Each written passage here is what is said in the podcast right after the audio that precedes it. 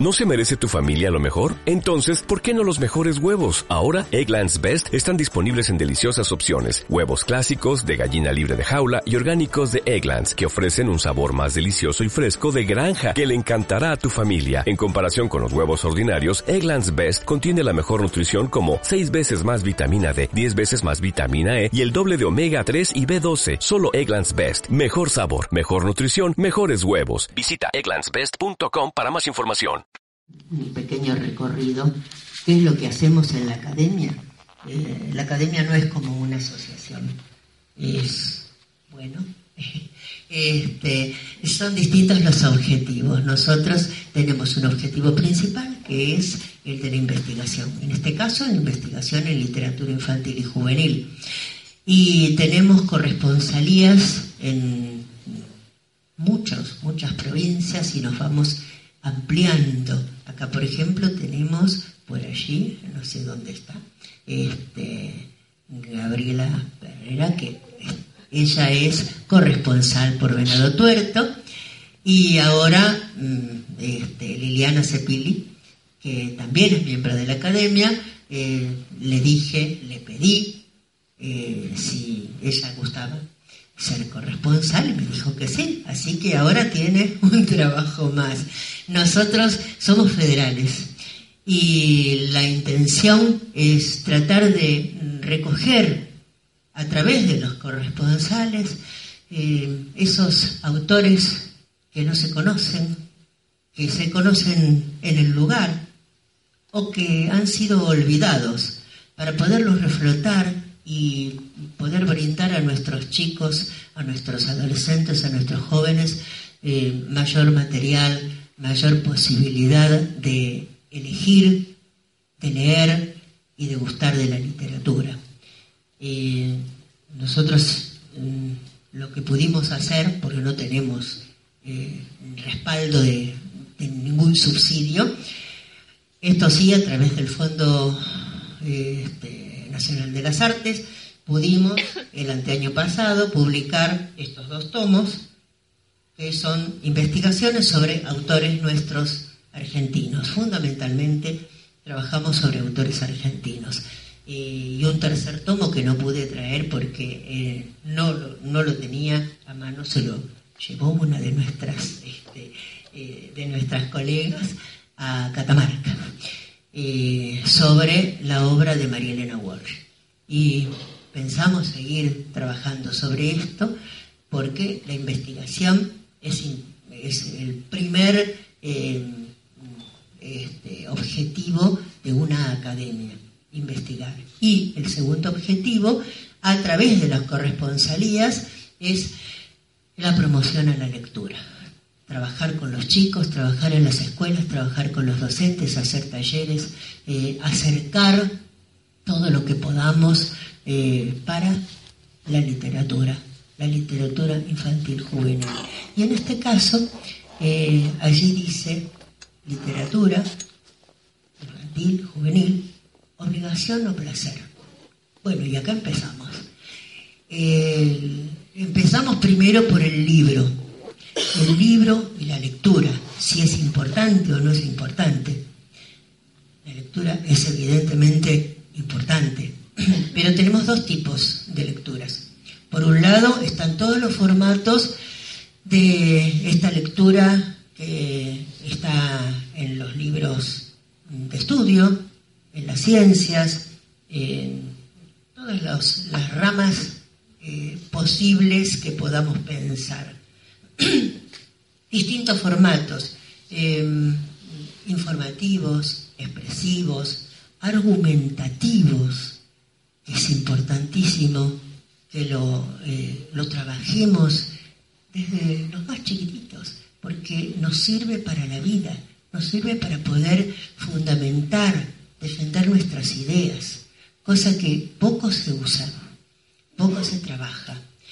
Entonces, por un lado están estos textos, que son importantes y que nos ayudan a comunicarnos y a conocer. Y por el otro lado está la literatura. Y tenemos que hacer una división, porque em, aquello va al conocimiento, Pero la literatura, y especialmente infantil juvenil, va al interior, va a nuestra subjetividad. Es decir, es un estar con nosotros mismos y ayuda a crecer, ayuda al niño a crecer y a resolver situaciones problemáticas. Entonces, no lo podemos tomar como una obligación.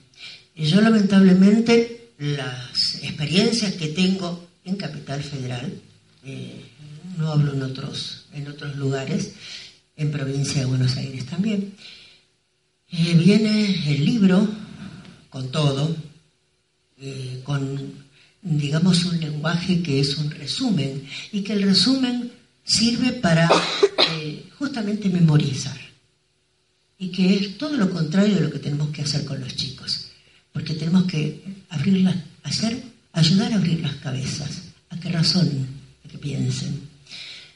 Y dentro de eso tenemos lengua y en lengua tenemos fotocopias, fotocopias de un cuento, fotocopias de un poema, y después aparecen 20 preguntas. Y a los chicos eso no les gusta, porque además no es la literatura para.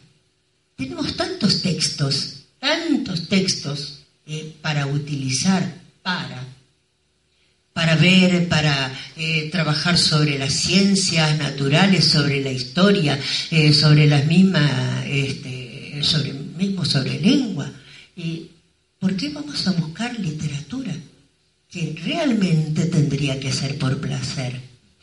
en principio, el chico tiene que sentir que es un momento para él, es un momento también para el grupo, para trabajar en grupo, para leer entre ellos. Entonces, si nosotros después le damos un montón de preguntas que realmente les molesta, estamos ahuyentándolos de lo que es el libro. En una fotocopia, un cuento. ¿Qué diferencia que hay con esto? Tener en la mano un libro. No es lo mismo. El olor, el olor al papel, el poder llevármelo a la cama y tenerlo como si fuera también un juguete o como si fuera nuestro amigo más íntimo. Yo lo puedo leer de adelante para atrás, de atrás para adelante, dejarlo, volverlo a tomar en otro momento. Una fotocopia no dice nada, es una obligación más. Entonces, estamos ahuyentando a los chicos de lo que es la, lo que es la literatura. Y es importantísima porque nos ayuda, como vuelvo a decir, nos ayuda a resolver situaciones problemáticas y nos ayuda también a razonar. Porque acá tengo este libro, este libro que es mío, La lectura creadora, una experiencia revolucionaria. Acá yo lo que hago es reflotar la didáctica de la lectura creadora de María Hortensia Lacó, que ha sido mi maestra, a la cual he seguido este, hasta que falleció. Hemos trabajado mm, eh, ella me, orientó y hemos trabajado en literatura infantil juvenil eh, toda la vida, durante 40 años. Eh, y ella acá cuenta en su didáctica de la lectura creadora eh, qué es lo que le pasó como profesora de escuela secundaria, profesora de letras. Ella daba castellano, castellano y literatura. Y cuando empieza a ver que los chicos no hablan, que no les gusta leer y que eh, hablan muy poco, contestan lo elemental y empieza a intercambiar, porque otra de las cosas que tenemos que hacer es dejar que los chicos hablen, que nos cuenten qué les pasa, por qué, por qué actúan de esa manera no podemos hablar como estoy hablando yo ahora, no podemos hablar con los chicos todo el tiempo nosotros. Ustedes saben que la palabra alumno tiene su origen en latín, alumno viene de lumine, luz. ¿Y qué es lo contrario? Entonces el alumno es el que no tiene luz y nosotros, que somos los que sabemos todo, le vamos a dar la luz. Realmente es terrible porque estamos negando que los chicos saben y que saben muchas cosas y que tienen mucho para decir eh, y mucho para intercambiar entre ellos y con nosotros. Se aprende mucho escuchándolos y dándoles la posibilidad de que discutan, porque esto es lo importante. Lo que María Hortensia Lacó hace es, le hablo de los años 50, 60, Em, empieza a investigar a ver qué pasa con los chicos y de pronto los chicos le empiezan a decir que no y que ellos eh, eh, hablan poco o, responden de acuerdo con lo que la profesora quiere que ellos digan. Hay experiencias impresionantes. Les puedo decir una de una nenita que sí pensaba, de seis años, que viene y empieza a pintar y pinta el cielo de celeste, bien celeste. Y la mamá, que este, trata siempre de, hacerla reflexionar, le dice, el cielo celeste, vení, mirá, ¿de qué color está el cielo? Y está eh, anaranjado, medio rojo, y más allá y allá está más gris. ¿Y por qué lo pintas de celeste? Bueno, y empezaron a hablar de que el cielo celeste y que no celeste. Eh, bueno, le dijo, y bueno, yo lo pinto de celeste porque la seño dice que el cielo es celeste. Es terrible lo que hacemos con los chicos. Em, yo recuerdo a Tonucci, creo que muchos de ustedes lo deben conocer. Lo que Tonucci pinta en sus libros es impresionante. No sé si ustedes habrán este, visto con ojos de niños la máquina de la escuela. Es terrorífico. Si nosotros nos ponemos a pensar que en esa máquina entran los chicos chiquitos de jardín, todos peinados distintos, con la ropa distinta, con caras alegres, eh, moviéndose. Y a medida que van pasando a través de la escuela primaria, los vemos que sentaditos, uno detrás del otro, mirándose, mirando, el de atrás mira la cabeza del otro chico, no se miran a la cara, no se miran a los ojos, no se hablan. Pero no es una escuela militar. Y estamos, nosotros seguimos con esta cuestión de la escuela militar. Todos formaditos, hay que mirar la cabeza del compañero, no hay que mirarse a la cara, no hay que hablar, silencio. Tenemos un terror a la indisciplina, pero cuando el chico trabaja porque le gusta y está metido, por más que hablen entre ellos y que se paren y que se muevan, eso no es indisciplina. Están trabajando con lo que les gusta y eso es mucho más importante. Entonces esta mujer empieza a analizar lo que pasa con el conductismo y en aquellos entonces, que todavía no se hablaba de constructivismo, ella eh, crea una metodología para trabajar con los chicos.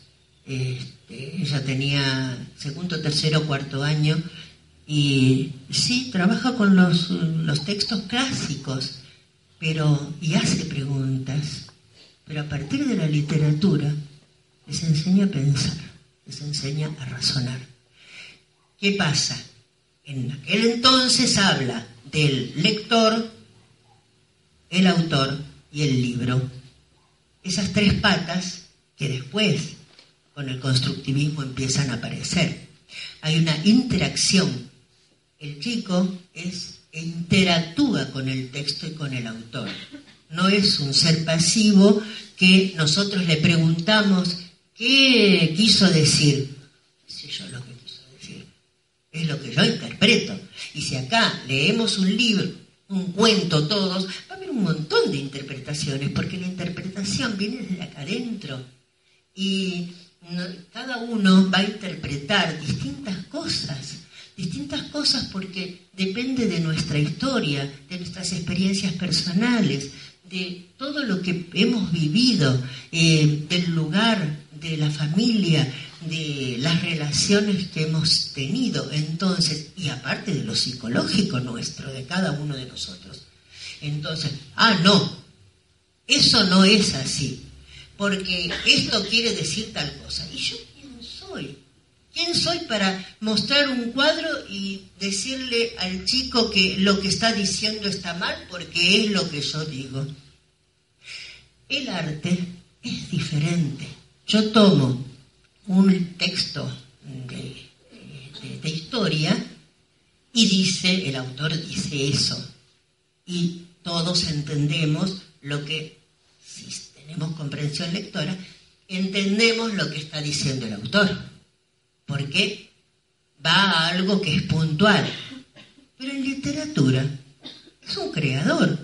Lo mismo que un, eh, un pintor, un plástico, una obra de teatro.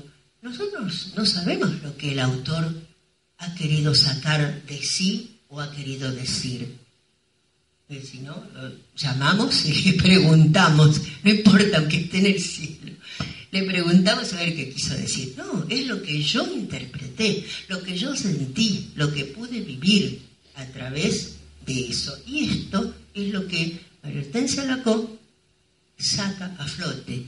Y hay unas experiencias maravillosas. Los chicos empiezan a leer y empiezan a gustarle eh, lo que leen. Y ella arma eh, grupos, teniendo en cuenta también la parte económica, eh, ¿de acuerdo? Pueden ser grupos de 8, de 7, de, de 10.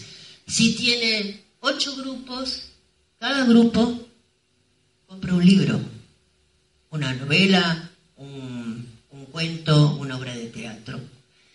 Y al terminar el año, todos tienen que haber leído esos ocho libros, porque cada grupo lee, trabaja, eh, habla con el autor, con el personaje, si lo que hizo el personaje está bien, y porque ahí empieza a razonar, porque hay que enseñarle a pensar, sí, a través de la literatura. Es por placer, porque los chicos se meten en, en la obra y en el personaje y también lo pueden representar pueden tomar una obra y representarla ahí, en el escenario. Nosotras hemos hecho eso en los años 60. Hemos ido a hospitales para el Día del Niño, a llevarle eh, cosas que nosotros habíamos hecho, a tocar la guitarra. Pero claro, María Hortensia Lacó, sábados y domingos, venía con nosotros. Es decir, hay otro compromiso, otra, otras posibilidades, eh, no tenía problemas en su familia para poder hacer todas estas cosas. Es decir, amaba lo que hacía. Y esto es fundamental para nosotros, amar lo que hacemos, amar a los chicos y amar esto que nosotros estamos entregando, porque es fundamental. Si no damos con amor es imposible.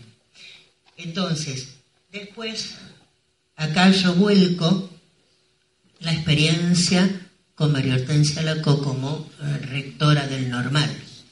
Y bueno, es increíble todas estas cosas. Además nosotros teníamos jardín de infantes, primaria y nosotros. Era todo un trabajo conjunto. Nosotros íbamos al jardín. Los chicos de jardín venían al teatro eh, con primaria, los chicos de primaria venían a la secundaria. Es decir, era un intercambio muy, muy importante que no se daba en aquellos años. A veces eh, cuando cuento estas cosas, eh, gente de, de, mi edad o, un poco más joven, dice, pero ¿a dónde? ¿En qué país fuiste a la escuela? Porque en medio de, toda esa cuestión reglamentada, esta escuela era mm, una mosca blanca. Inclusive los chicos de la escuela secundaria, por ejemplo, este, del Mariano Moreno, venían a trabajar con nosotros. nosotros teníamos la escuela abierta sábados, domingos, cuando quisiéramos. Siempre, siempre en algún momento aparecía. Eh, y con alguna madre. Entonces, esto era una familia. Ella logró que a los chicos les gustara leer, que les gustara leer literatura. Y entonces aquí hay preguntas, preguntas que ella hace sobre un, texto, sobre, sobre una novela o sobre una obra de teatro, y los grupos trabajan inclusive, les piden a los chicos que ellos hagan preguntas sobre el texto. O sea, el alumno, el alumno es el que participa, él hace interacción con el texto y con el autor. Cosa diferente cuando de pronto a un chico de segundo año le dan una fotocopia, una fotocopia de un texto, miren lo que les digo, eh, la escena del balcón de Romeo y Julieta un montón de preguntas. Y yo no sé qué hacer con esto, porque no entiendo nada. No entiendo. Digo, pero, ¿ustedes hablan? ¿Sabés de quién es esto? ¿Cómo que no sabes? No decía tampoco el autor en la fotocopia. Apareció así. Pero no hablaron de esta obra. No, no, no. no nos, dieron, nos dijeron que resolvamos, que leamos y que contestemos esto. La página tal puede ser.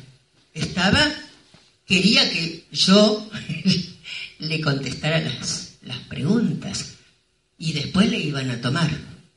Y apurado porque al día siguiente tenía la, la prueba. ¿Cómo puede ser que le tiren una fotocopia de una obra como esa? Cuando en esa etapa los, las obras y los cuentos y las novelas de amor a los chicos los atrapa muchísimo. Entonces, tuvo todo un trabajo de hablar sobre la obra, de contar que los autores teatrales están haciendo una crítica social de su tiempo o de otro tiempo, eh, donde ubica Shakespeare eh, esto que no es justamente donde, donde pasaba, que era en el sur, lo ubican en, el norte, pero en el fondo esto pasaba, Montescos y Capuletos, estas cosas pasaban. Entonces, ¿cómo vamos a tirarle a un chico una fotocopia para que lo, lo ahuyentamos? Y yo les puedo decir que en muchas experiencias que he tenido, los chicos no leen no les gusta leer, ah, no, este libro no porque se lo dieron en la escuela, pero van y leen otro, otro que no es la escuela. Entonces tenemos que tener mucho cuidado. Ahora, ¿cómo hacemos para seleccionar? ¿Y cuántas cosas se pueden hacer? Yo, por ejemplo, tengo experiencia, yo he trabajado siempre, este, por supuesto, eh, con, esta, con esta guía abre cabezas. Eh, he trabajado siempre con el, enfoque de educación por el arte. El arte es importantísimo. El arte cura, el arte puede ayudar a resolver situaciones problemáticas. Yo tengo eh, muchas experiencias realizadas como maestra, como directora de escuela. Y yo les puedo decir que mm, nunca tuve un chico al que no le gustara leer.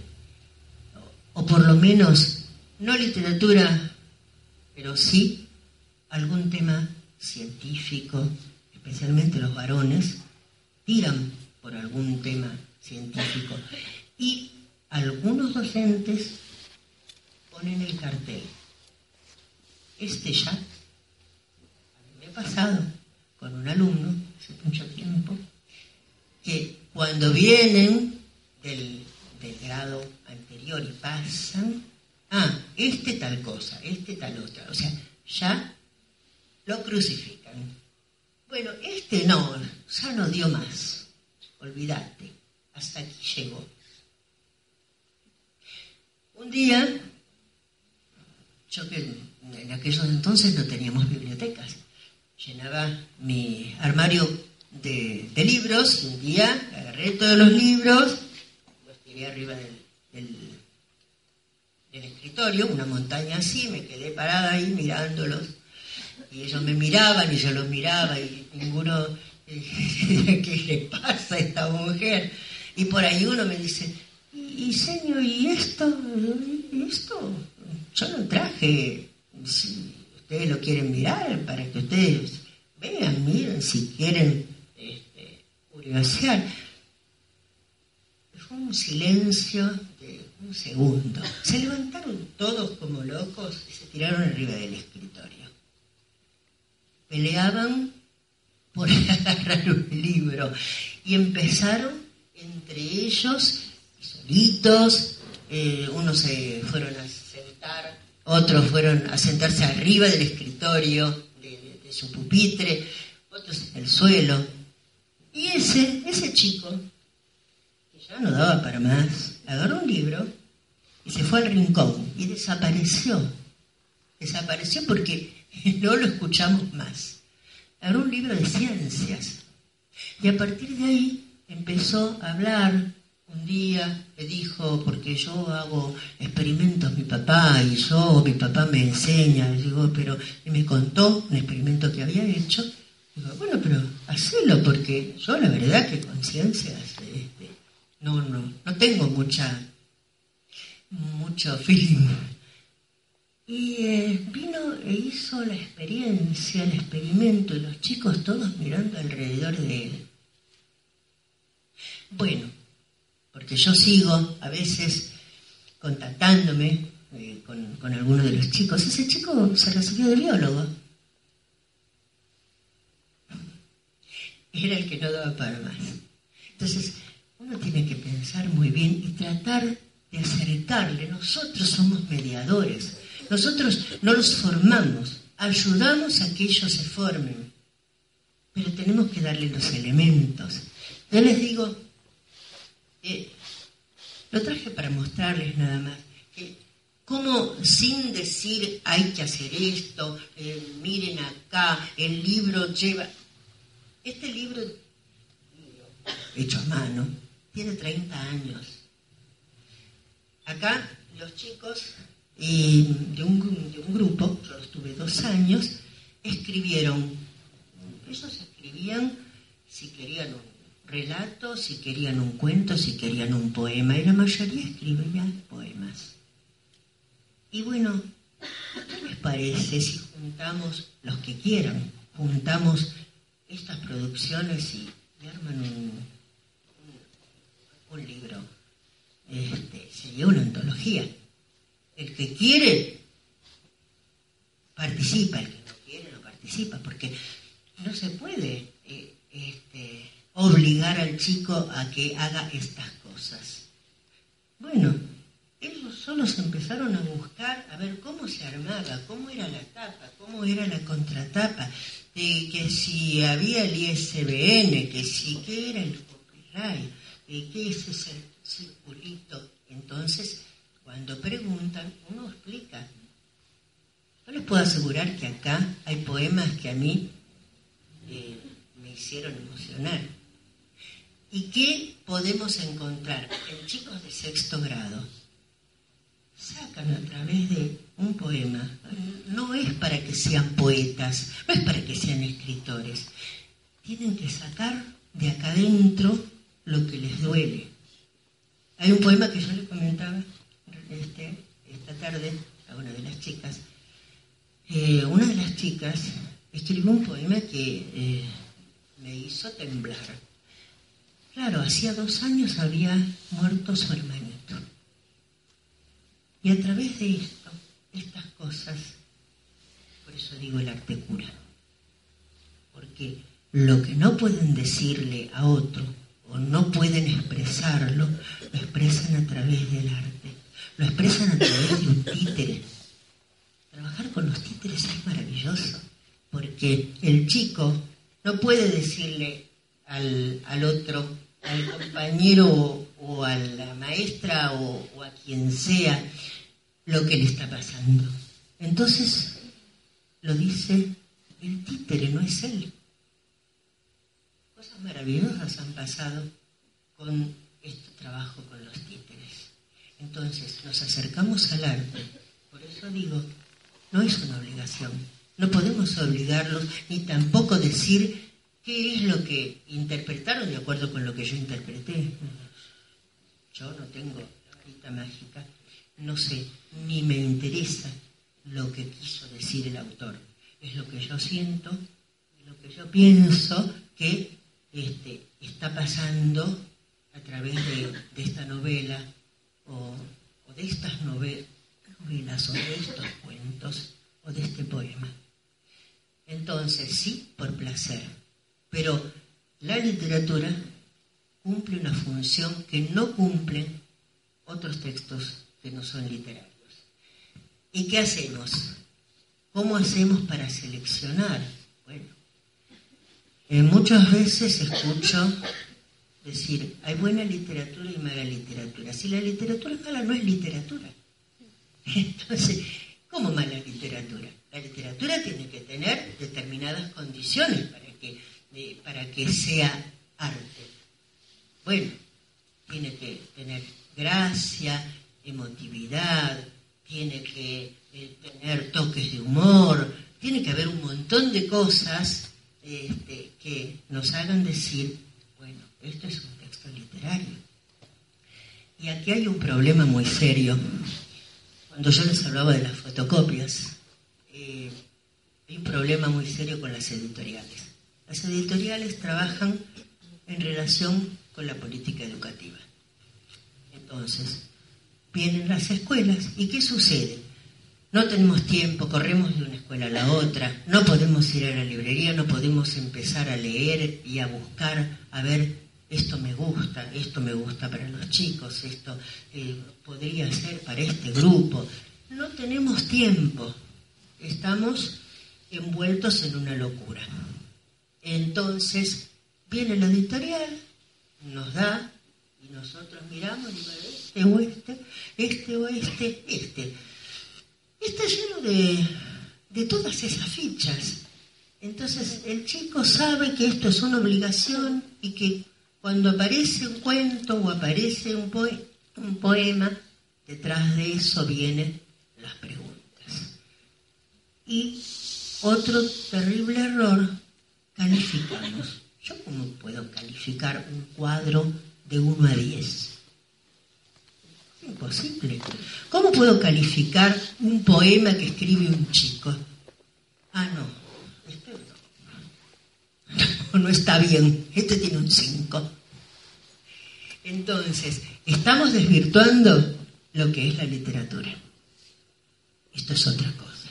Todo lo que tenga que ver con el arte nos ayuda a nosotros individualmente. Sí también ayuda a socializar. Pero no podemos, no es obligación. O sea, arrancamos desde el placer. Y a través del placer sí podemos, trabajando con el chico, interactuando con el texto, podemos hacer preguntas como las que este, pensaba María Hortensia Lacó y que a través de eso los chicos también armaban preguntas para el texto que eh, habían, eh, habían leído. Esto es distinto, esto, no es una obligación, porque cuando entran a leer un texto que les gusta y que empiezan a, a comunicarse con el, con el personaje y se meten dentro del personaje y, protestan y discuten y discuten con el autor y con el eh, con el final. Y no a mí no, me gustó y el final este porque yo eh, haría tal cosa y yo lo hubiese terminado de esta otra manera. O sea que está participando y está razonando.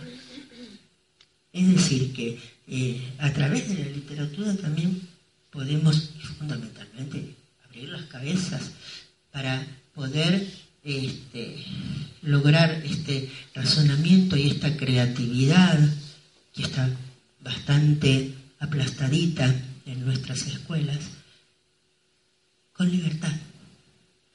la libertad de pensamiento es importante. Y es importante que podamos brindarle a los chicos distintas formas, distintos caminos para que ellos puedan resolver sus situaciones problemáticas. Esta mujer, en aquellos años, decía que había que educar para la vida. Y esto, si nosotros vamos a la escuela y no vamos a aprender para el afuera, ¿qué estamos haciendo? ¿Estamos educando para acá adentro? No, no puede ser. Nosotros vamos a salir y tenemos que enfrentar el mundo que nos tenemos que enfrentar. Y si no tenemos herramientas, fundamental las herramientas que nosotros podamos brindarles. Yo siempre digo, eh, a mí no me interesa el programa. Yo, los chicos, eh, llega un momento que aparece un tema, y un tema que les interesa. Trabajemos sobre ese tema y brindemos las herramientas necesarias para que el chico razone, para que eh, pueda sacar de todo este, este problema que, trajeron sobre un tema determinado eh, y podamos sacar distintas soluciones. Esto es lo importante. No que ahora tengo eh, historia, ahora tengo las ciencias naturales y ahora hay que cortar esto que interesaba, ¿no? Porque ahora tenemos lengua. Esto es terrible. Eh, los, los timbres no pueden ser. Nosotros dentro del aula tenemos que poder manejar nuestros tiempos, los tiempos de los chicos. Porque cuando nos damos cuenta de que eh, se están dispersando, hacer otra cosa. Eh, allí cortamos.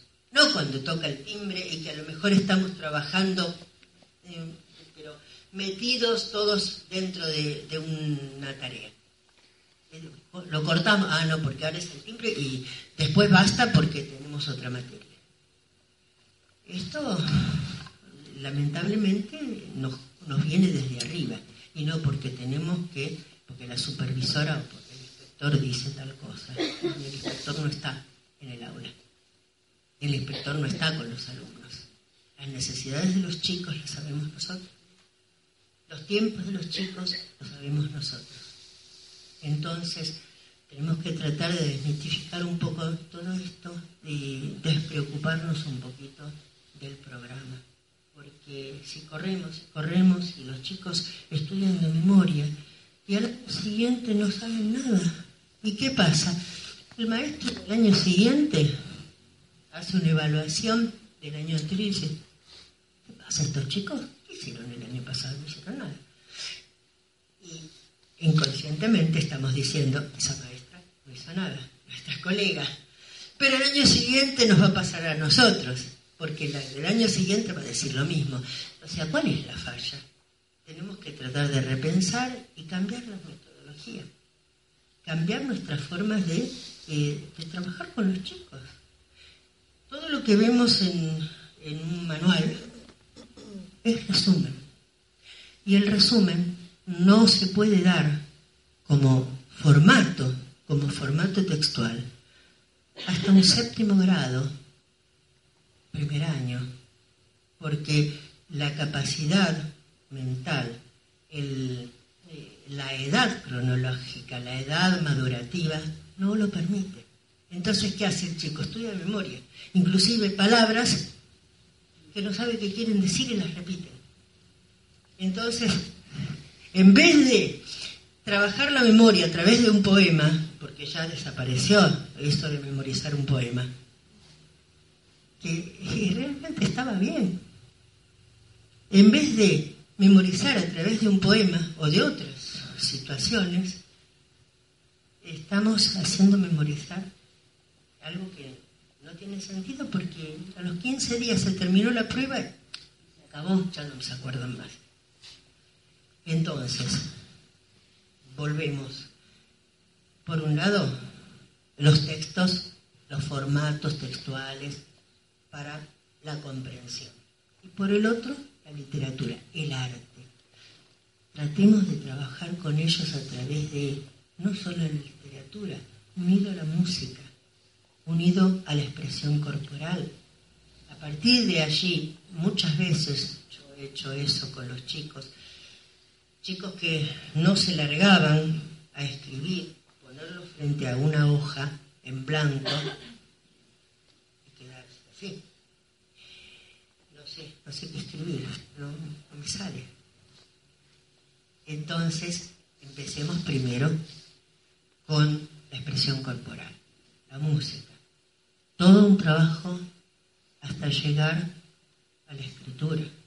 Primero la oralidad, después la escritura. Eh, nosotros, por ejemplo, yo tuve una eh, directora de una escuela en La Boca, eh, marginal totalmente, con chicos de villas, pobrecitos chicos al borde del abismo, y no podían hablar. No hablaban y cuando hablaban gritaban y si no se pegaban, que era lo que vivían siempre una violencia impresionante a nivel social, familiar. Y nos empezamos a dar cuenta de que cuando pintaban o cuando estaban con la profesora de educación física y que bailaban, cosa totalmente distinta. Entonces empezamos por ahí, talleres, talleres de plástica, de música, de manualidades, murgas, los chiquitos de primero y de segundo grado la murga, los cantitos para las murgas. Los chicos lo decían, no lo podían escribir, pero lo escribían los maestros. yo recuerdo una chica que en cuarto grado no le conocíamos la voz. No hablaba. Cuando llegó a séptimo grado, bueno, esos chicos recibieron premios premios en concursos literarios, hicieron, primero hicieron varios eh, cortometrajes con las maestras, así muy, eh, muy caseros, y después un cortometraje que eh, fue a competir en Hacelo Corto y sacaron el segundo premio. Esa chica que en cuarto grado no hablaba, en séptimo grado hace la presentación de ese video, habla ella sola, ella presenta y lo que dice lo escribió ella y hace el cierre. Y pudieron ir por las escuelas del barrio a presentar un trabajo que durante todo el año la escuela trabajó sobre el cóndor. O sea, eh, el cóndor en extinción. Pero, ¿por qué se engancharon todos, todos como locos con el cóndor y hicieron sus, este, sus distintivos, se andaban con las plumas del cóndor por toda la escuela? Pero porque ellos no tenían un lugar en el mundo. Ahí fue que prendió esto. La extinción. No, tenemos que cuidar al cóndor porque si no se extingue, nos extinguimos nosotros. Entonces, uno tiene que tratar de ver con quién está, con qué grupo. No todos los grupos son iguales.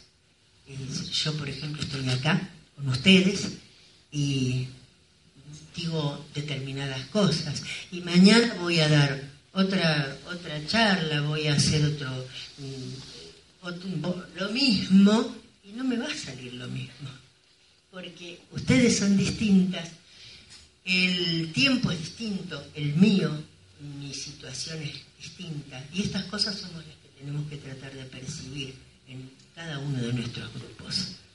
Entonces, yo no sé si quieren, por favor, comentar algo, decir algo, porque ahora tengo otro temita que tiene que ver con distintos temas que se pueden tratar a través de la literatura. No sé si alguno quiere preguntar algo. No, yo te quería comentar eh, porque aparte de, ser docente, yo hasta hace poquito cuidaba una nona que tenía Alzheimer. Tenía Alzheimer, que fue docente también. Muchas acá la han conocido. Bueno, ella, a pesar de su Alzheimer, se acordaba de un poema mm, que yo en este momento trato de recordarlo y no puedo, pero veía, estábamos en otoño, las hojas caían y ella lo repetía una y otra vez. Lo había memorizado en su infancia en un pueblito de, de, las sierras de Córdoba. Y ella decía, ¿cómo puede ser que me acuerde de eso y no se acordaba de mi nombre? Y, y, bueno, y era por el problema que ella tenía, pero lo importante de memorizar poemas que vos decís, cómo ella asociaba la situación que estaba viendo afuera, porque más de una vez ni se acordaba que estaba en su casa, ni se acordaba en qué época del año estábamos, pero veía caer las hojas y ella asociaba automáticamente ese poema y con el otoño. O sea, y cuando te escuché decir a vos eso, me vino a la mente ese poema que ella repetía. Poemas le han llegado hacia adentro, que es lo que pasa con, la, con, el arte en sí. Va a lo subjetivo no va al razonamiento, va hacia adentro. Por eso que nos permite, nos ayuda a crecer, a crecer y a crecer en libertad. Esto, esta es la, la gran diferencia que hay entre un texto y otro. Todos son importantes, porque los otros textos son para la comprensión lectora. A través de la literatura no vamos a la comprensión lectora, vamos a un paso más, más adelante, que es la interpretación. Y a través de la interpretación lo que hacemos es poder relacionar, eh, enganchar muchas cosas, muchas ideas. Eh, esto, si, si, ustedes conocen las, las siete inteligencias, las inteligencias múltiples, va por otro lado lo de la literatura. Y eso fue desde acá adentro. Lo mismo que pasa con la música. Una persona que, por ejemplo, a lo mejor como ella, en vez de eh, recitar un poema, canta, y a lo mejor no puede hablar. Eh, ¿De dónde sale eso? Eh, gente que ha tenido una CB y no puede hablar, puede cantar. Se va por otro lado. O sea que está desde lo subjetivo. El, lenguaje aparece, aflora desde otro lado. ¿Alguien más quiere decir algo? Yo,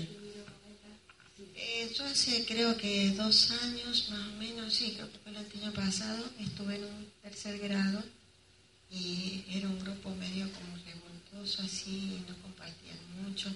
Entonces este, se me ocurrió trabajar con, la literatura, hicimos el Flautista de Hamelin, que primero se leyó y después ellos lo pudieron este, dramatizar y que les encantó y que trabajaron re lindo y eso me pareció bueno porque una que a mí me gusta ese tipo de cosas porque me crié también en las sierras de Córdoba en, escuelas donde no había otra cosa más que leer, que era muy importante para nosotros, y a veces este, generalmente el premio final de la escuela era un libro de Horacio Quiroga, eh, el autor de Apeninos a los Andes no me acuerdo, pero fue lo que leímos, después Mujercita, el diario de Ana Frank, todas esas cosas, bueno, tuvimos mucho de, lectura porque era una escuela que estaba en medio de la sierra, o sea que había que leer, imaginar, y de ahí me queda mucho también que a mí me gusta escribir mucho, y, me gusta todo eso,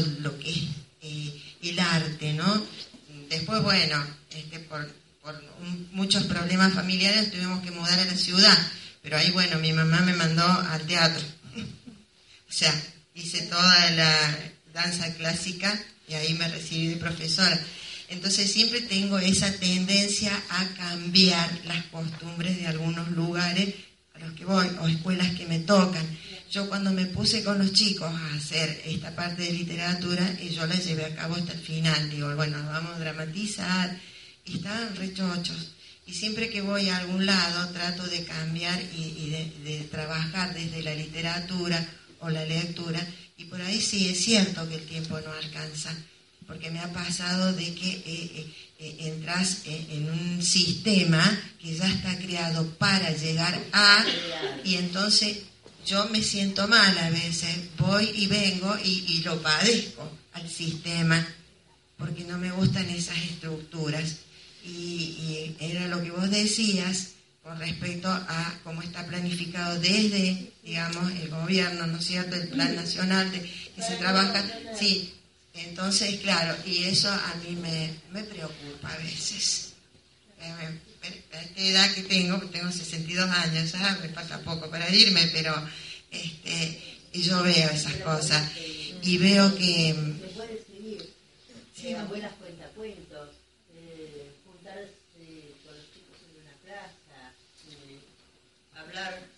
Eh, bueno, contarle a los nietos, los amiguitos de los nietos, porque esto también se perdió. Eh, el tiempo y la locura y que las abuelas todavía este, andamos por ahí dando vueltas, este, correteando, pero tenemos que tener, porque los abuelos para los chicos son fundamentales. Es decir, no sé muchas veces nos pusimos a, pensar con otras colegas, ¿qué pasa con la figura del abuelo con los chicos? Porque es, mm, es tremendo eh, cómo prende este, este personaje en los chicos. Los animales, la mascota, los abuelos, es, es algo diferente. La mamá y el papá es una cosa, pero el abuelo y la abuela y esos abuelos que no tienen tiempo, qué lástima, porque sentados ahí contando historias, cualquier historia, que puede ser la propia historia o puede ser inventada. ¿Cuántos escritores han salido porque han tenido desde la infancia este tipo de experiencias? Y han podido entrar a una biblioteca de su casa, agarrar un libro, un libro no importa cuál, porque es evidente que en una biblioteca eh, no vamos a poner cosas que estén al alcance de los chicos, no sé, pornografía o, cosas que pueden dañarlos. esto es lo mínimo que nosotros tenemos que pensar. Vos hablabas de el flautista de Jamelín. Yo eh, acá, traía justamente distintos tipos de, este, temáticas. Este, fíjate, lee, los títulos. Este, el mono y el yacaré eh, de Gustavo Roldán, el pajarito remendado. El flautista de Hamelin, Anónimo Alemán, cuentos clásicos. Este es eh, Cuentos y Recuentos, El Sapo y el Urubú, Silvia Schuger. Este también es Cuentos y Recuentos de Silvia Schuger, La gallina y el cocodrilo, mitos, leyendas y relatos populares del mundo.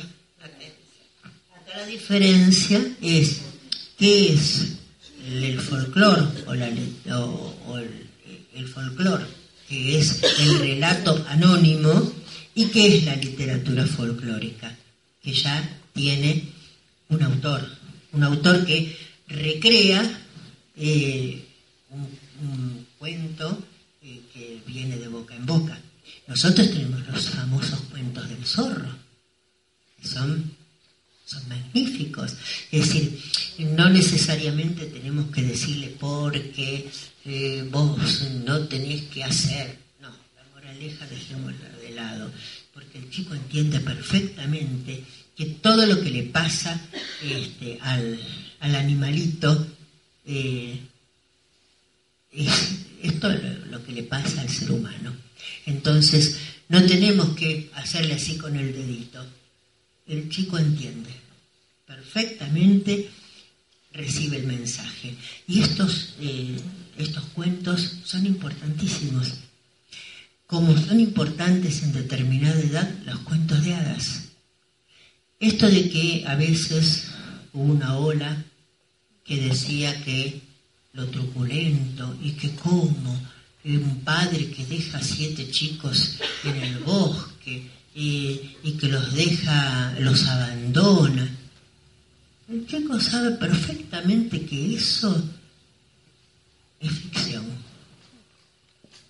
Pero no es necesario que se lo digamos. Lo que a los chicos realmente los asusta y los traumatiza es la realidad que ven en la televisión. La violencia, la violencia de la televisión y la violencia de algunos jueguitos que son terroríficos. Eso sí les hace mal muchas veces. Tienen feos sueños, se despiertan de noche. Eh, no son los cuentos de terror. El terror de que ven en la televisión, ese es el terror de la realidad. Y eso es lo que los asusta. No que un papá deje a los chicos en el bosque. Y es importantísimo, los cuentos de hadas son importantes porque no se escribieron para chicos, se escribieron para eh, educar al futuro, a la futura mujer, al futuro hombre. Porque antes no había noción de niño, Ahora parece que tenemos noción de niño, pero los pobres niños están golpeados, violados, matados, eh, o sea que no sé qué noción de niño tiene nuestras sociedades. Pero sí hay desde lo psicológico una noción de niño, antes no la había. Y esos cuentos que fueron de, boca en boca, eh, esos cuentos que los recogen los hermanos Grimm y que los los cuentos de Perrol, todo eso, a los chicos los atrapa. A los chicos chicos de 5, 6, 7 años, 8, quedan encantados y quieren volver a leerlos. Entonces, miremos qué es lo que le pasa a los chicos, no lo que nosotros estamos pensando que si eh, le hace mal eh, o no le hace mal hace mal otras cosas que tienen que ver con la realidad. Bueno, y otros temas, por ejemplo,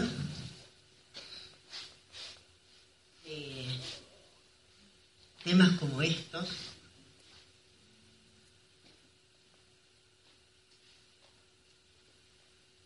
acá hay un libro excelente que dice, ¿quién tiene miedo de decir no?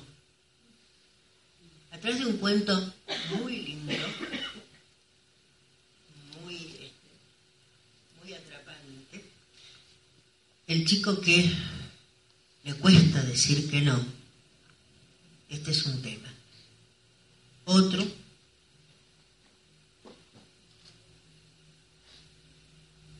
el rey de casi todo.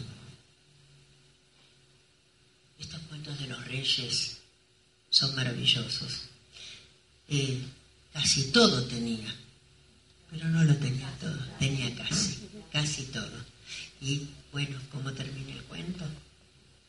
El rey se da cuenta de que no lo tiene todo. Estos son, eh, son textos que son muy lindos, los atrapan a los chicos porque eh, se meten en la trama. Y después hay cuentos que tienen que ver con lo traje un chiquitito porque también me cuesta eh, cargar. Eh, este es el de el elefante ocupa mucho espacio, que fue este, eh, que fue prohibido. El sabor, que fue prohibido. Bueno, y acá el tema de la libertad, el tema de qué es lo que está haciendo este hombre con, con los animales los animales del zoológico y eh, la rebelión de estos animales, vaya si no fue prohibido. Eh, otro, bueno, y después yo tengo, ejemplo, para este, sugerir María Cristina Ramos. María Cristina Ramos, yo creo que es algo diferente de todos estos otros excelentes de los años 60, que este, trata el tema de los pueblos originarios fundamentalmente, pero a través de la melancolía, la dulzura, la esperanza y esa cosa que deja entrever el alma de estos pueblos.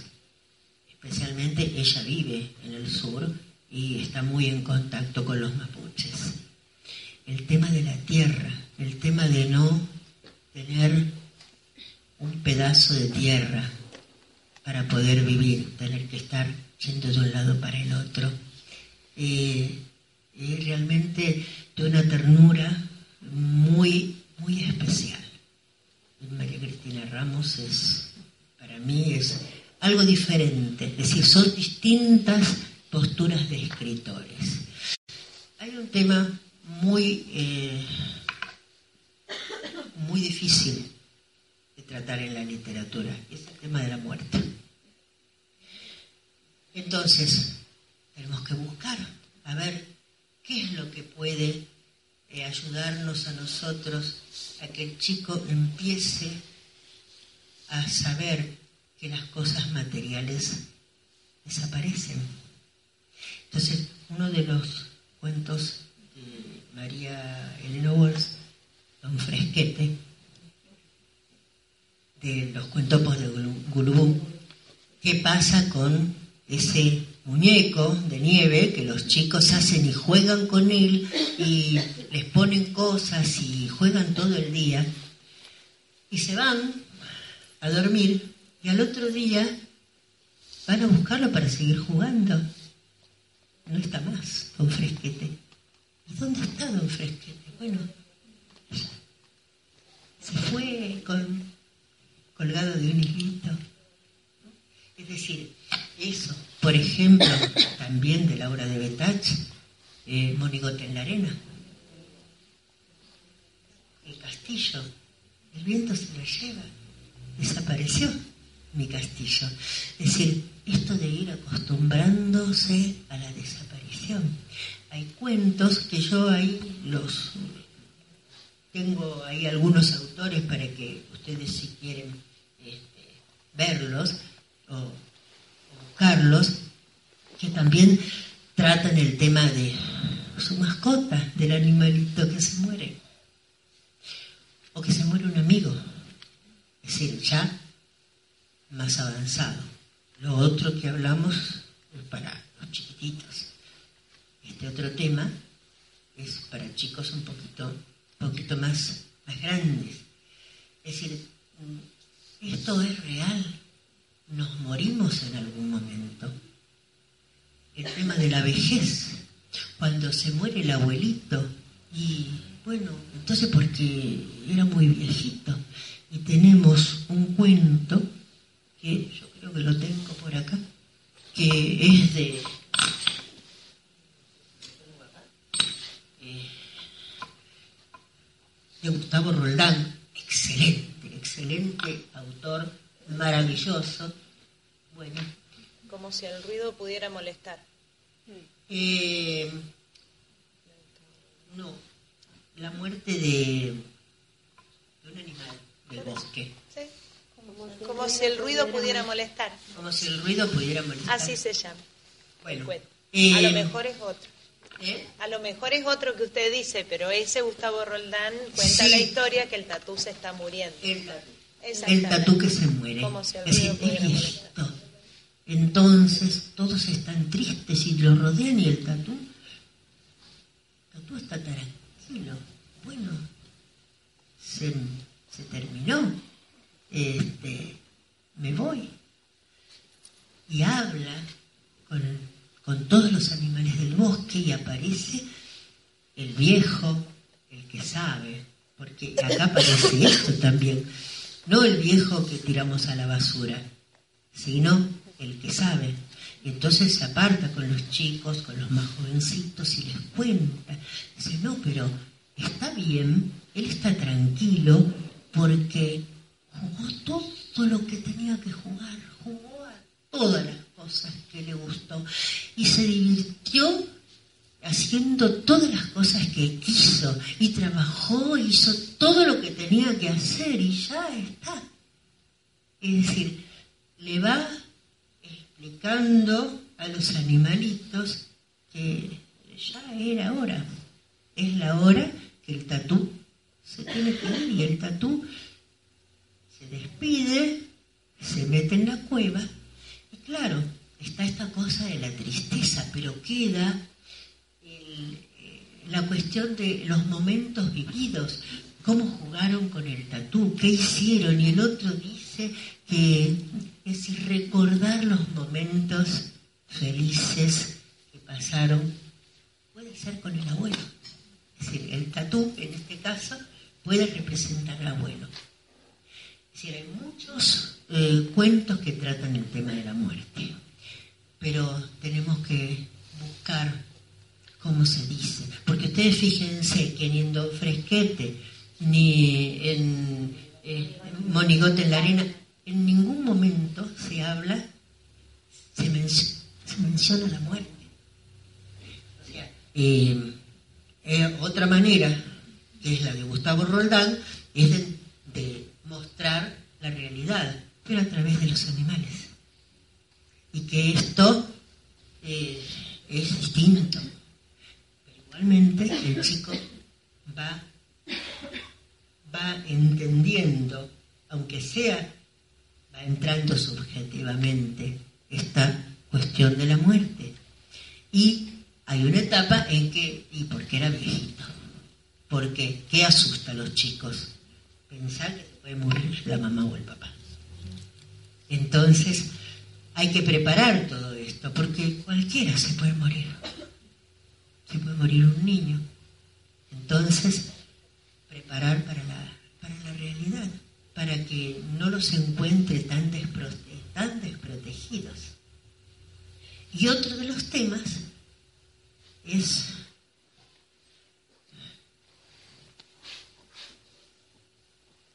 para los más chiquitos, lo escatológico. Qué feo, ay, qué asco. De que, qué porquería, qué feo lo que hiciste, uh, qué olor.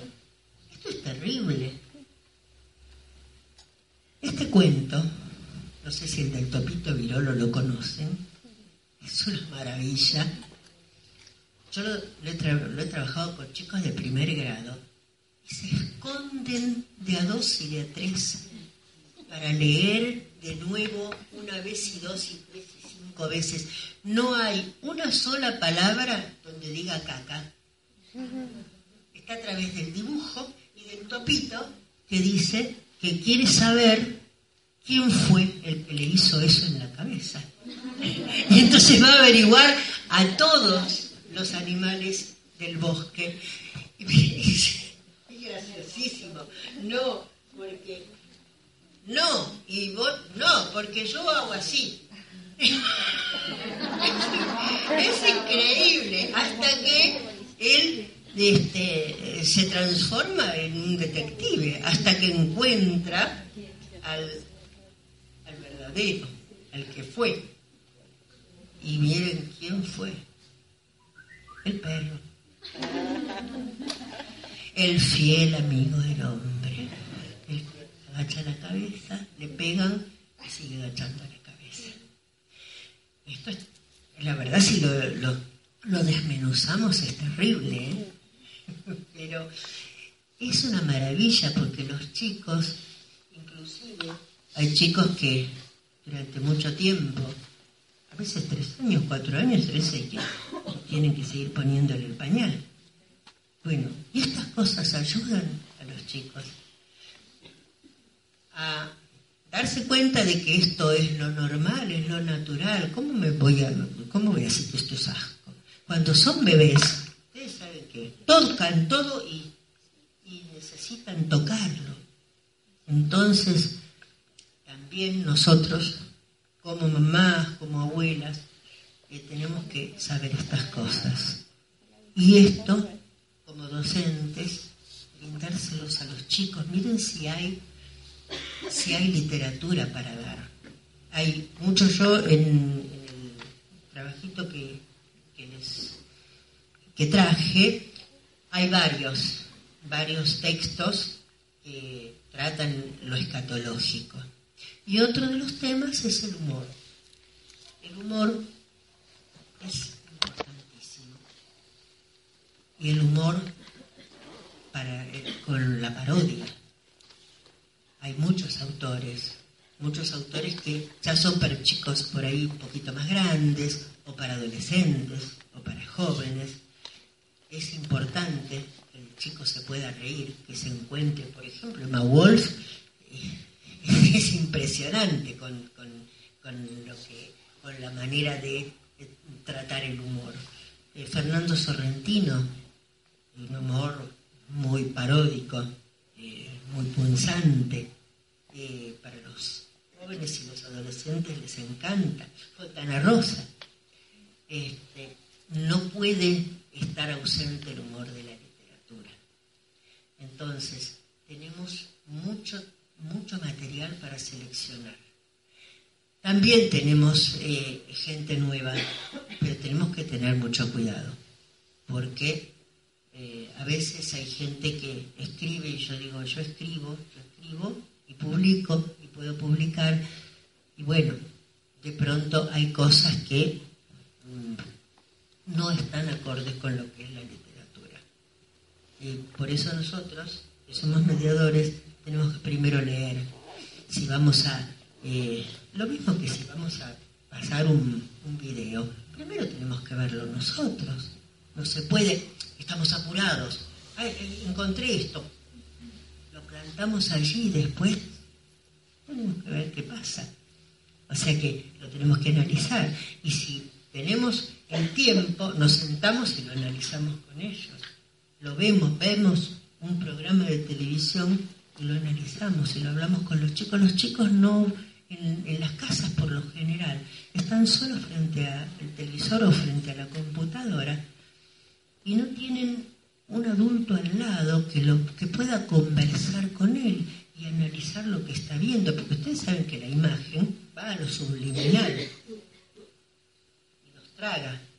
Entonces esto es, es tremendo porque los medios, lo mediático, eh, nos obstruye eh, el razonamiento. Entonces ellos saben a dónde, tenemos, dónde tienen que apuntar determinada situación. Entonces nosotros no podemos largarlos solos. Lo hablo desde lo familiar, lo hablo desde, desde, la, escuela. Tenemos que tratar de, de primero ver qué es lo que le vamos a dar. Y a través de eso, por ahí, de un cuento que nosotros contamos o que un libro que, que traemos, uy, siempre con esta cosa de, ustedes no saben, ay, cómo me gustó esto. O, por ejemplo, entrar siempre con un libro debajo del brazo, bueno, si, si, esa es la costumbre. Es decir, nosotros decimos, ay, pero los chicos no leen, ¿y yo qué? Yo leo. Como los padres dicen, ay, sí, pero a mi hijo no le gusta leer, yo no sé cómo hacer, yo le digo, yo le digo, pero no le digas. Vos lees, aunque sea el diario. Porque esto se transmite, es un modelo, empieza en la familia. Y si la familia no está, no puede, está en la escuela. Nosotros a veces tenemos que hacer la función de la familia, muchas veces. Eh, nosotros estamos para enseñar. En realidad, educar tendrían que educar en la familia, pero esto no pasa. Eh, la locura que tenemos a nivel mundial. En todas partes pasa eso. Y bueno, nosotros tenemos esa misión. Y si lo que hacemos lo hacemos con amor, esto es primordial. Porque los, los chicos muchas veces se enganchan con el maestro por esta cosa de la interacción entre lo que brindan. Uno se da cuenta cuando una persona habla por obligación, hace por obligación, porque no tiene otro remedio, o cuando pone el cuerpo y pone el alma para entregar. Todo esto, la escuela es una entrega. Y como decíamos eh, también aquí con este, la directora del jardín, este, las, no tenemos un sueldo que nos respalde. Toda la vida fue lo mismo. Pero estas cosas que nosotros recibimos de los chicos, este, este, esta antología que los chicos hicieron para mí, cada uno se hizo el suyo y, me lo dieron a mí, un disco que, grabó un grupo, un grupo de música que trabajábamos aparte y que venían los sábados conmigo. Y ese, ese disco,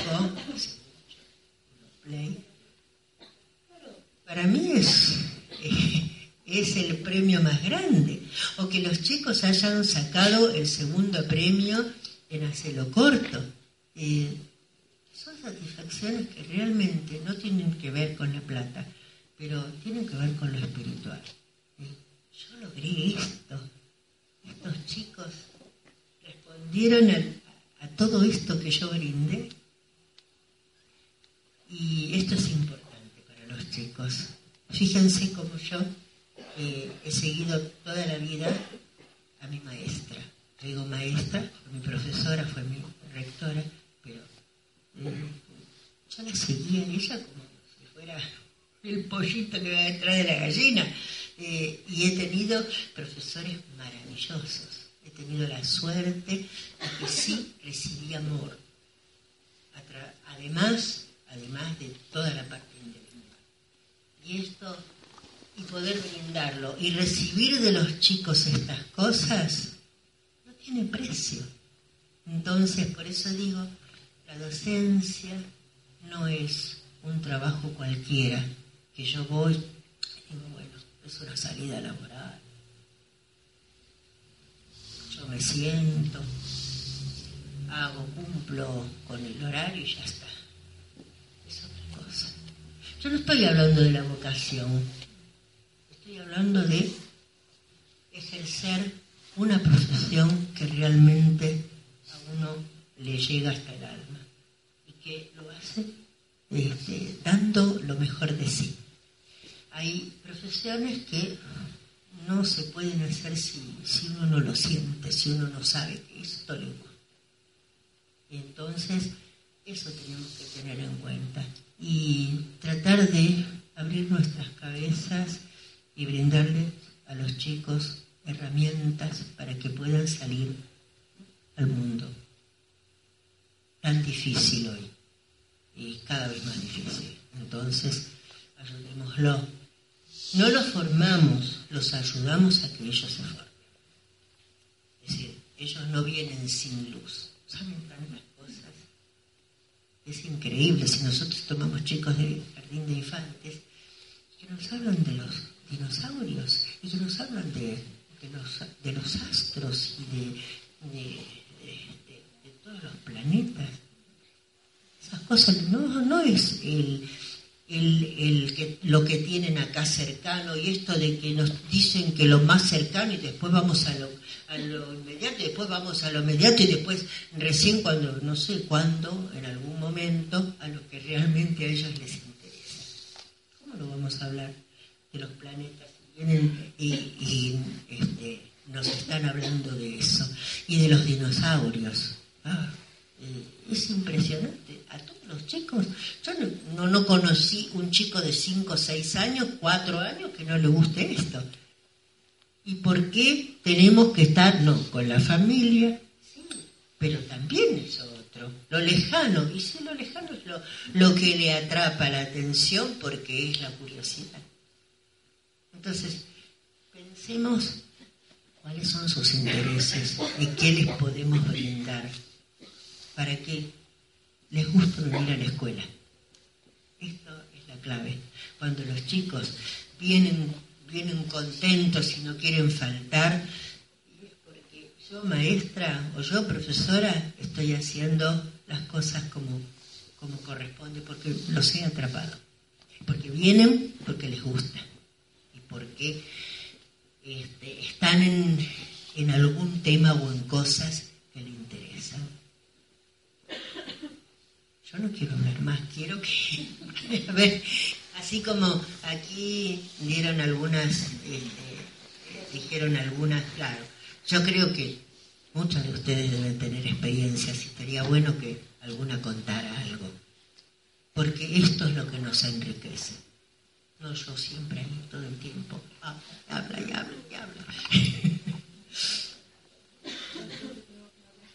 Sí, bueno, no, no, no es graciosable, pero digo, yo no me No, no, la experiencia, eh, probablemente con el tema de la literatura, lo que hacía referencia de la muerte, yo me acuerdo este, cuando, cuando era chica me tocó este, de curiosa leer el libro de, de Horacio Quiroga, que era La gallina degollada. A mí me afectó mucho porque inclusive frente de mi casa había un nene con síndrome de Down y, tenía esa costumbre de sentarse en una piedra que había en de la casa, porque eran casas que estaban así en una montaña, digamos, entonces se veía que la casa de él estaba en una declive. Entonces ahí él se sentaba todas las mañanas y yo no podía dejar de pensar lo que había leído y eso me afectó muchísimo a mí porque este, lo miraba y no entendía por qué en el libro contaban que lo habían mm, asesinado y ese nene tan frágil que yo veía enfrente de mi casa, este, muchas veces es como que yo lo protegía porque tenía miedo que alguien le hiciera lo mismo. O sea, eso fue lo que me, me marcó un poco, digamos, con ese tipo de lectura que a lo mejor no tuve la edad para leerlo, pero de curiosa lo leí. por eso a veces lo, nuestro que es seleccionar y ver eh, si, a ver, porque a lo mejor otro chico, a otro chico no le pasa eso, eh, porque ha leído cosas mm, este, también para chicos más grandes o le gusta por ejemplo, a los varones, eh, esa cosa así medio truculenta. Eh, entonces, de acuerdo con eh, este, lo que nosotros podemos ver y, y entre, entre los chicos, ¿qué podría gustarle? Y acercarle poesía es excelente. Chicos de tercer grado, cuarto grado, quinto, sexto, séptimo, pero este, a los chicos de tercer grado parece que especialmente en esa época les encanta la poesía. Entonces, bueno, ahí tienen. Y que dentro de todo lo que nosotros podemos seleccionar, elijan. No importa si estamos en un momento en que estamos leyendo, bueno, si hay varias cosas para leer, el chico porque va aprendiendo y va entendiendo qué es lo que le gusta y qué no. Tome un libro y lea unas páginas y lo deje y agarre otro. Está bien, no tiene por qué leerlo todo. Y si se lleva un libro a la casa, eh, que no tenga miedo de decir, no, no lo terminé porque no, me aburría. Y bueno, llévate otro. Buscá, mirá, porque así este, el, chico va empezando a ver cuáles son sus gustos. Y eso es lo que tenemos que brindarle en la escuela.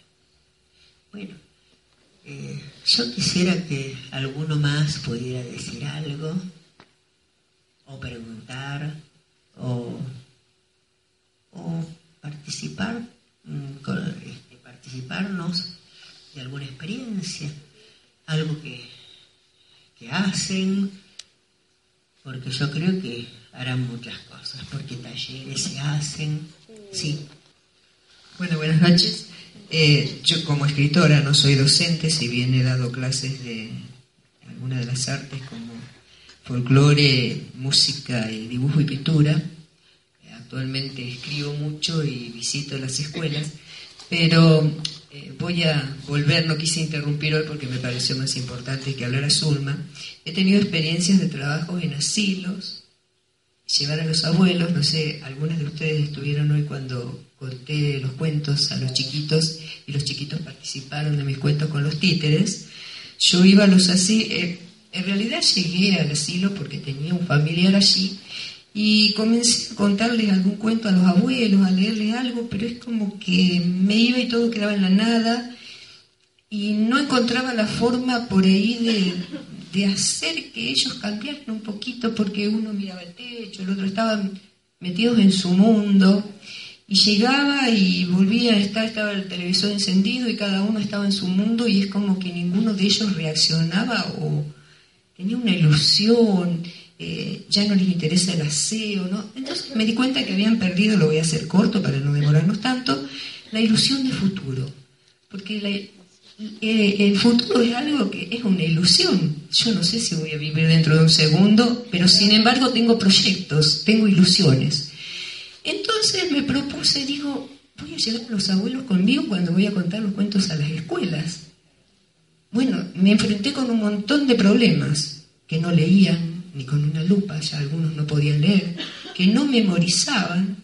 Entonces se me ocurrió hacerles tomar los títeres, lo que hago con los niños, porque los niños participan sin saber lo que voy a contar ni lo que voy a decir, pero sin embargo hacen los movimientos o lo que yo digo que hace cada animalito o que hace cada cosa. Después se me ocurrió que los, títeres, también cuando terminábamos, iban a dormir en una bolsa hasta la próxima entrega. Entonces, como dije recién que soy profesora de música, llevaba la guitarra al asilo y un día se me ocurrió tocar el arrorró. Y los abuelos todos sabían el arrorró. El una cerrada, la farolera, infinidades de canciones, no necesité enseñárselas. Mientras que en uno de los cuentos que yo les conté a los niños los días de la semana, los abuelos no recordaban los días de la semana, pero sí recordaban todas esas canciones.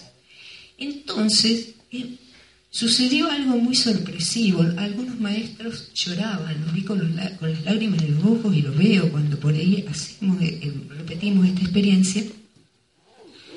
Porque los abuelos responden muy bien al trabajo con los tíos.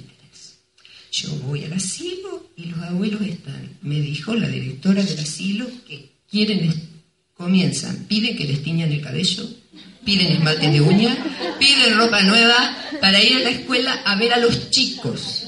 Cuando yo llego están todos sentaditos en la mesa haciendo dibujitos para llevarles de regalos a los chicos, escribiendo cartitas. Te quiero, es corazones, florcitas. No se imaginan los dibujos que hacen los abuelos títeres de dedos, la directora del asilo y sus ayudantes salen al pueblo a buscar medias y guantes viejos porque los abuelos le pegan los ojitos, el cabello con lanas, todo, y les llevan de regalo a los chicos.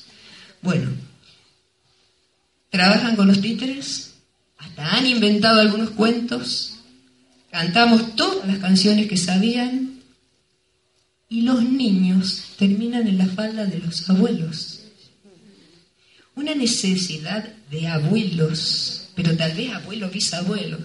Hasta hemos descubierto en alguna escuela, en las localidades pequeñas, ustedes vieron que nos conocemos casi todos, de algún chiquitito que la maestra ha descubierto, ah, esta nena es piñeta de tal, y la chiquita no sabía. Entonces pide a la mamá, a su familia, que la lleven al asilo a ver a la abuelita que le va a contar cuentos de la escuela. Bueno, la cosa que los abuelos han recuperado, la ilusión de futuro, porque cuando me ven llegar, ¿A dónde vamos? ¿A qué escuela vamos? ¿Qué vamos a contar? ¿Qué vamos a llevar de regalo? Cosa que antes estaban totalmente ajenos a la realidad y al mundo.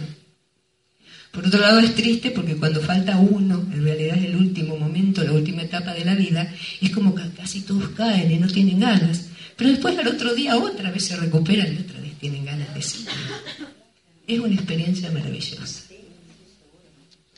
Creo que la señora que dijo que se está por jubilar, todos podemos hacerlo, porque está al alcance de todos. Bueno, gracias.